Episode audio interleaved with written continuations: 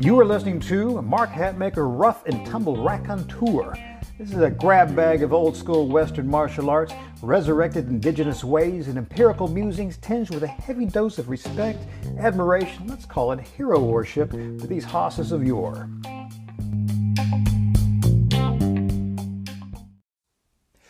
Hey crew, this is Mark Hatmaker coming to you from the Comancheria. Today's sermon is What Al Capone, Bikers, and Gangbangers Can Teach Us About Fighting. I'm often asked, well, of the past few years in particular, uh, why so fascinated with uh, uh, the old school mean? I mean, not just the people expect the old school boxing, old school wrestling and stuff, but really having dived deep uh, into the old school hombres, you know, gangsters and uh, mobsters and thugs and rough and tumblers and uh, outlaws and desperados and such.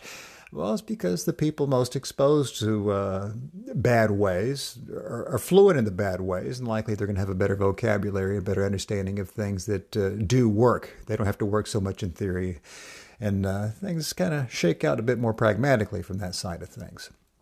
So let's get a little deeper into that school of thought. We're going to talk about Scarface Al, the gangs of New York, dirty tactics, boxing, and wrestling, and the focused training of the bad element.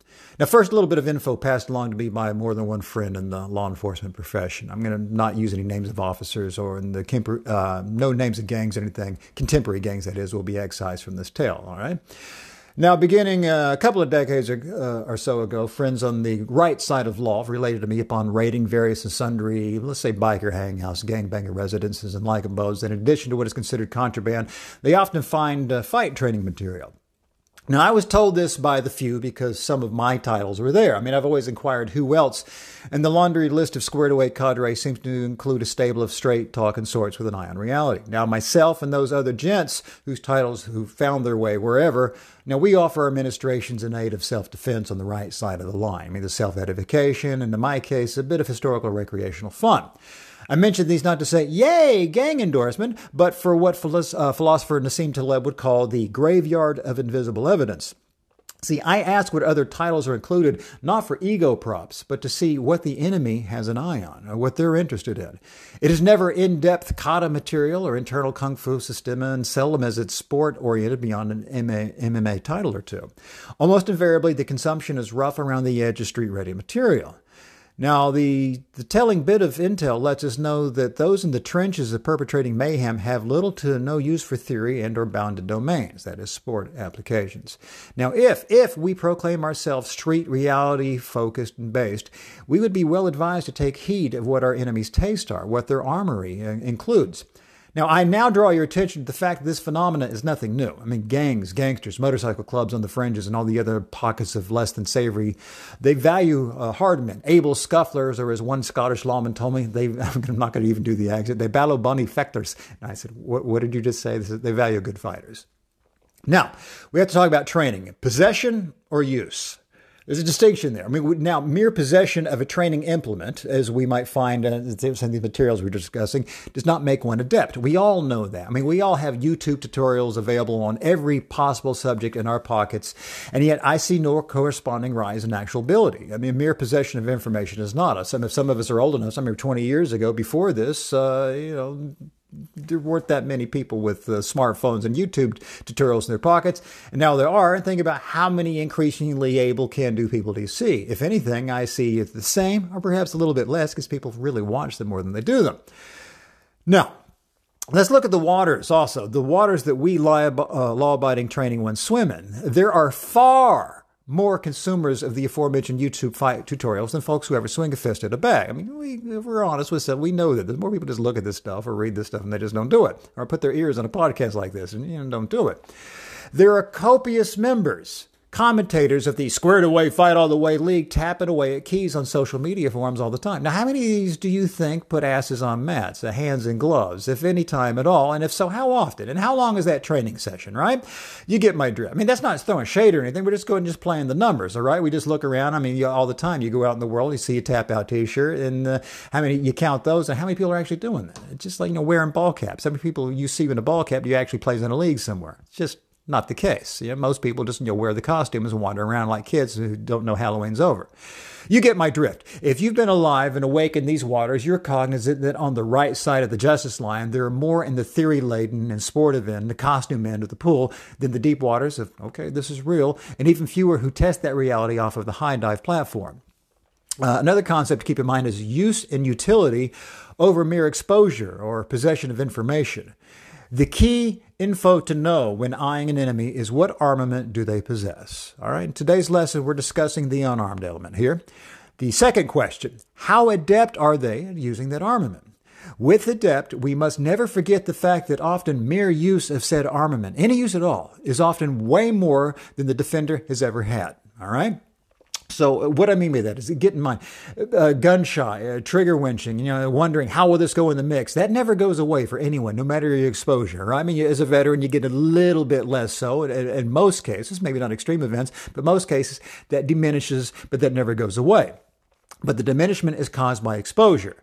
Now, with that said, who do you think has been in tougher spots in their life more often? Will that be the law abiding reality combat student or the on the fringe, least courageous biker gang member? You see what I'm saying? Uh, I mean, we may go in and do the drill and maybe try all sorts of raising things with emotional content, but even if you're cowardly and you are still in the midst of a some sort of scrum between a rival motorcycle club, you're exposed to actual true fear, true stress based events. Even if you think you're not the, the, the, the, biggest swing, and you know what I'm talking about there, that event, you've been in it. You felt it more than us uh, doing our little pretend thing at the gym. Now, who do you think's experienced more confrontations? The person who's read numerous uh, essays in the OODA loop or the ambitious kid from South Central? Okay. I mean, I, don't get me wrong. We, the theory is fine, being exposed to such things, but it's, it's no way a replacement for actually exposure. All right? To know wicked tactics, we've got to look to the wicked. I mean, I've discussed the remarkable overlap between kosher tacticians and outlaw players of seemingly the same game, but with violently different adjustments many times. I mean, that's what the black box is all about. Going, this may look like a jab, but this is not the way these guys were throwing the jab. Why? Because they have different ideas in mind here. Uh, in mob parlance, some of these able adjusters were called street dentists. We've actually got a podcast on that subject. Of course, if you're a black boxeteer, I mean, in the subscription service, we're, we're doing the tactics all the time. Now, men who were able boxers, able wrestlers, able scufflers, but something a bit more than that. Uh, from the early days of rough and tumble to now with Boxing Plus or All In, Scuffling, Boom Battle, etc., these they were all valued by the, the less than savory element for their knowledge and valued skills. We've also got to look at concerted, deliberate practice.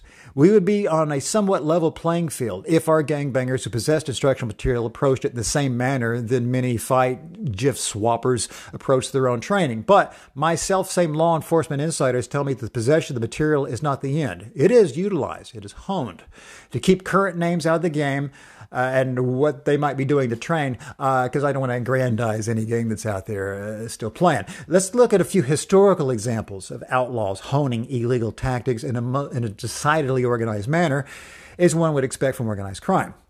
Let's talk Al Scarface Capone.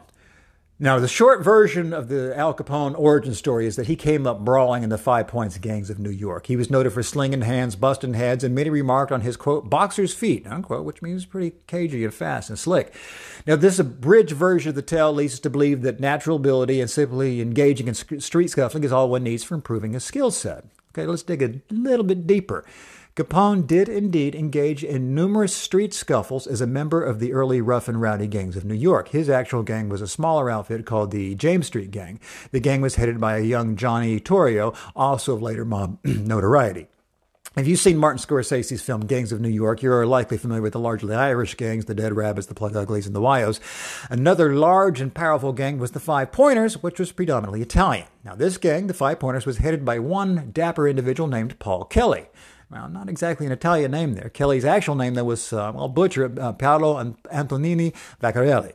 Now, Kelly was an experienced and successful bantamweight prize fighter. He used his winnings to bootstrap and bolster his criminal enterprises. Okay, this is a common story in the old days. There's so much overlap going on here. Now, Kelly was idolized by many young hoods, including Johnny Torrio and Capone. Kelly offered tips and tactics of the legitimate fight game in which he was well skilled. A Bridgeport Herald newspaper article of 1897 refers to him as the, quote, fastest and cleanest little boxer in the business, unquote. I mean, he could fight clean, but Kelly, also like all street dentists, made additions that made the game street ready for the thrash in the street. Uh, that was commonplace of the gig of being in a gang. The five pointers were noted for their eye gouging and the clinch tactics, etc. Now, keep in mind, the story I'm telling is not isolated. The history of boxers, wrestlers, rough and tumblers evolving and expanding the game in methodical ways to aid and abet the less than savory are numerous. We're merely telling one tale in a timeline today. Capone was part of this eager to learn cadre of young hoods. He avidly participated in these lessons. Capone would go on to perfect his game working as a doorman, a bouncer, security enforcer, and labor slugger. And there's many, many tales we can tell about these early iterations of these so called professions, but again, another day. Let's flash forward to Capone becoming the biggest gangster in Chicago. Capone no longer had a need to get his hands dirty, but he still did on occasion. The infamous Indian Club incident comes to mind. Uh, the, the, story has been altered to say Capone wielded a baseball bat, as we see in the film The Untouchables. Uh, those in the know who were there say, nah, it's not baseball bat, it's an Indian Club. Now, a piece of exercise gear. Now, why was that on hand? Capone, like his idol Paul Kelly, will, according to crime journalist Fred Pasley, at Capone's headquarters at the Metropole Hotel in Chicago, there were two rooms equipped with punching bags, horizontal bars, trapezes, rowing machines, and other such devices that his staff was expected to get a regular workout within. Okay, this is Pasley, the crime journalist. They followed a schedule of training as methodical as that of college football athletes. So we getting that? Capone, who came up with Paul Kelly, learned to throw hands and be a scuffler and in the clinch and such and gouge. And also, he got his some of his training, along with his own natural ability, from a professional slick fighter who also made adjustments. Uh, Pasley goes on to say this experience had taught him, referring to Capone, that their professional value was based on that quality commonly described as nerve was in direct ratio to their physical fitness. It might be only the imperceptible tremor of a trigger finger or the slightest moment in any of a score of unforeseen emergencies, yet the cost of the lapse would have to be reckoned in lives and money. Unquote. That's from uh, Pasley's book, Al Capone, the Bi- Biography of a Self-Made Man, uh, 1930. So Capone wanted his guys to, I mean, he comes up kind of training to be a gangster. He trained to be a gangster. Just wasn't. He trained to be, and he came up, he expected those around him to also be well trained. There is a contingent within the less than savory side of life that takes mayhem seriously, both the training and the education this mayhem. To confuse this version of boxing, wrestling, and scuffling with the versions we law abiding squares often mistake for dirty fighting is a grave error indeed. Now, for more on the crime fight connections, I did. Uh, we might hit it in the podcast eventually, or you can run over take a look at the blog, uh, look at the uh, leg breakers, or you can take a look at the good reasons, real reasons of mob hits, which we've already done as a podcast.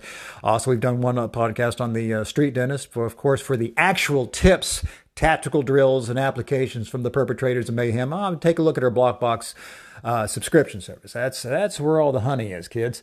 Uh, take care of yourselves. Be cool. Uh, like, subscribe, podcast support, all that noise. Have a good one.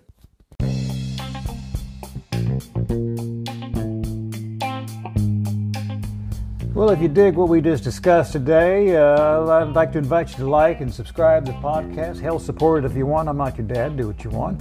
And if you're a glutton for punishment, uh, just visit our website, extremeselfprotection.com. You'll find links to the blog, all of our products, and hundreds and hundreds and hundreds of more pages of like musings.